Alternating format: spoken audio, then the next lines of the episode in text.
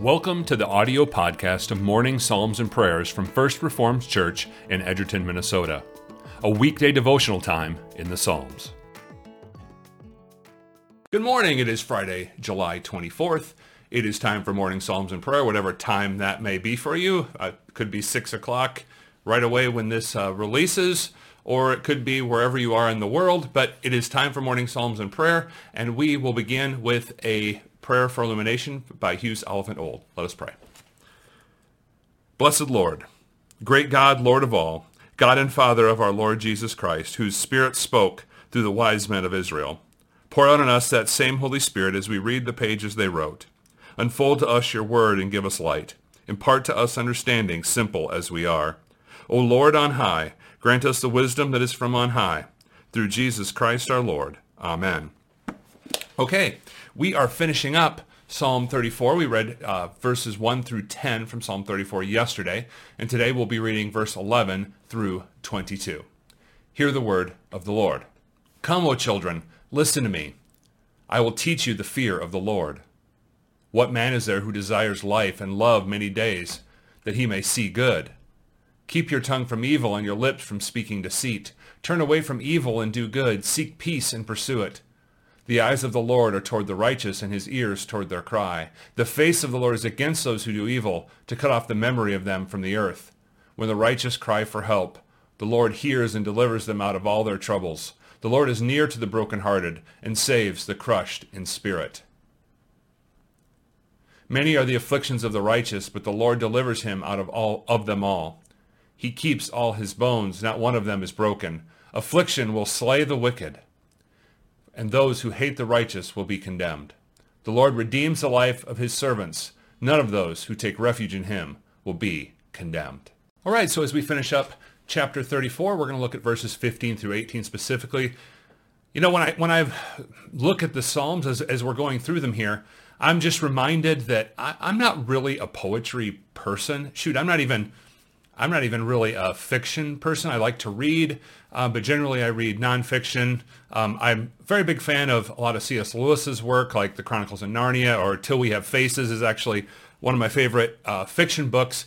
But I'm just not a big fiction guy. And so a lot of times some of these nuances of, of writing, and particularly poetry, really escapes me. And I have to slow down to appreciate them. I am so about when I'm reading about zipping through it. And so this has been really good for me taking the time to look at some things. And the reason I bring this up is verses 15 and 16. The eyes of the Lord are toward the righteous and his ears toward their cry. The face of the Lord is against those who do evil to cut off the memory of them from the earth. Notice uh, the contrast here. Notice that the poetic language is being used. The eyes of the Lord are toward the righteous and his ears toward their cry. So that's what happens towards the righteous. But the face of the Lord is against those who do evil. Notice the difference there. There's a contrast there. Um, God is going to hear their cry. He's going to see what they're doing. But the face of the Lord is against those. In other words, he's coming against them. And, and you know, that language, we don't really say, uh, turn your face towards someone. But, but remember the, the most common benediction is, is the Aaronic blessing uh, from Deuteronomy. May the Lord bless you and keep you. May they make his face to shine upon you, right? And so that's kind of the idea here that, that this is not language that we use, but scripturally speaking, uh, we hear that a lot. So the, the goodness of the Lord is not going towards those who do evil. So he sees the righteous, he hears the righteous, but his blessing does not go towards the evil. In fact, it cuts, he cuts off the memory of them from the earth. In other words, there is judgment, there is punishment. Uh, and so that's important for us to understand here. And again, this language uh, really helps us to, to understand the emotion that's going on here, right? God is towards and, and paying attention, seeing and listening, the righteous. But really, now his face is against them. So what, what, what's the benefit then of, of being righteous? Well, it's having God essentially hearing you and seeing you. And we see in verses 17 and 18 also this uh, what the benefit is. When the righteous cry for help, the Lord hears. See, notice his ears were toward their cry and delivers them out of all their troubles. The Lord is near to the brokenhearted and saves the crushed in spirit. So that's so important for us to understand. God does actually hear when the righteous cry for help. And who are the righteous ones? Those that he has saved by his mercy and grace, those that he has, has given righteousness to in Jesus Christ. So that's us. He hears our cries for help. He delivers us out of all our troubles. And so we need to specifically remember here, verse 18, that the Lord is near the brokenhearted. He saves the crushed in spirit. He doesn't go looking for people to destroy. In fact, he looks for those who feel destroyed and he builds them up, right? This is so important for us to understand. God comes to those who are broken. When you're broken, that's where you need to go because you can know that his eyes and his ears are towards you. You can trust that when, when you're crushed in your spirit, when, when you hear God's law and you acknowledge that you are a sinner and you're crushed, you can have confidence that God is near to you. That actually you can have confidence that his Holy Spirit is at work in you. Because if God's Holy Spirit wasn't at work in you, how would you feel conviction of sin? That's the primary job of the Holy Spirit, or one of the primary jobs of the Holy Spirit, to convict us of sin and unbelief. And so when we're brokenhearted, we can have confidence that, that God saves us, even though we're crushed in spirit. Why? Because he loves his people. He has his eyes and his ears towards us. He blesses us. He hears when we cry for help. And he delivers us out of our trouble. And so may we not be afraid to be brokenhearted. Because we have a God who, when we, when we feel convicted of our sin, we have a God who comes to us and comforts us with the gospel.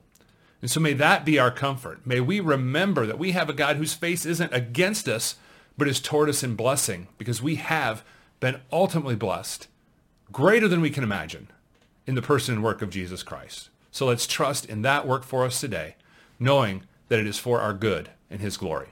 Let us go to prayer. Loving God, we praise you because your eyes are towards us and your ears hear our cries.